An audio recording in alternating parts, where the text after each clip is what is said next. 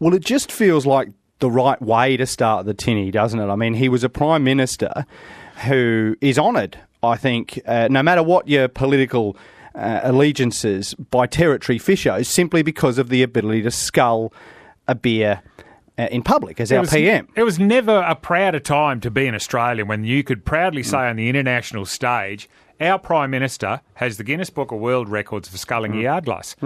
What's your president got, mate? But it wasn't just that. He was actually quite a renowned Barra Fisho. David Mitchell has sent in the most extraordinary pics from it looks like probably the late 70s. You can see them at ABC Tales and the Tinny on Facebook.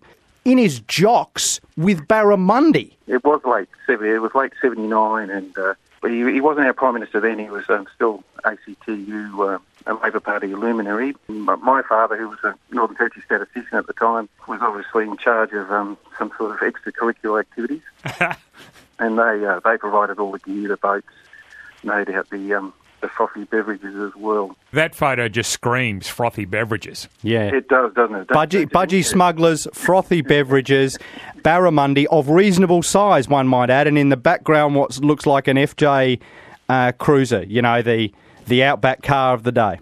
That was that was the short wheelbase. I I don't think it was a um, private vehicle. May as well been a Z-plated Bureau Stats, but um, uh, don't you know, don't pass that on to anybody. Uh, I think the statute of limitations is uh, has gone on that one, mate. Uh, incorrect use of a Commonwealth Z car vehicle. Do we know where these barra were caught? uh, on the Mary River, so it would have been uh, in the old days. It was basically just at the uh, at the Mary River Bridge. There was some um, dirt-based car parks and um, mud slides down to the down to the water. What size would you put those barra at? Oh, yeah, we, in the old days, we used to measure them in, in pounds. Uh, in the late seventies, rather than rather than uh, in uh, linear measures, but um, 50 pounds Hey. at least.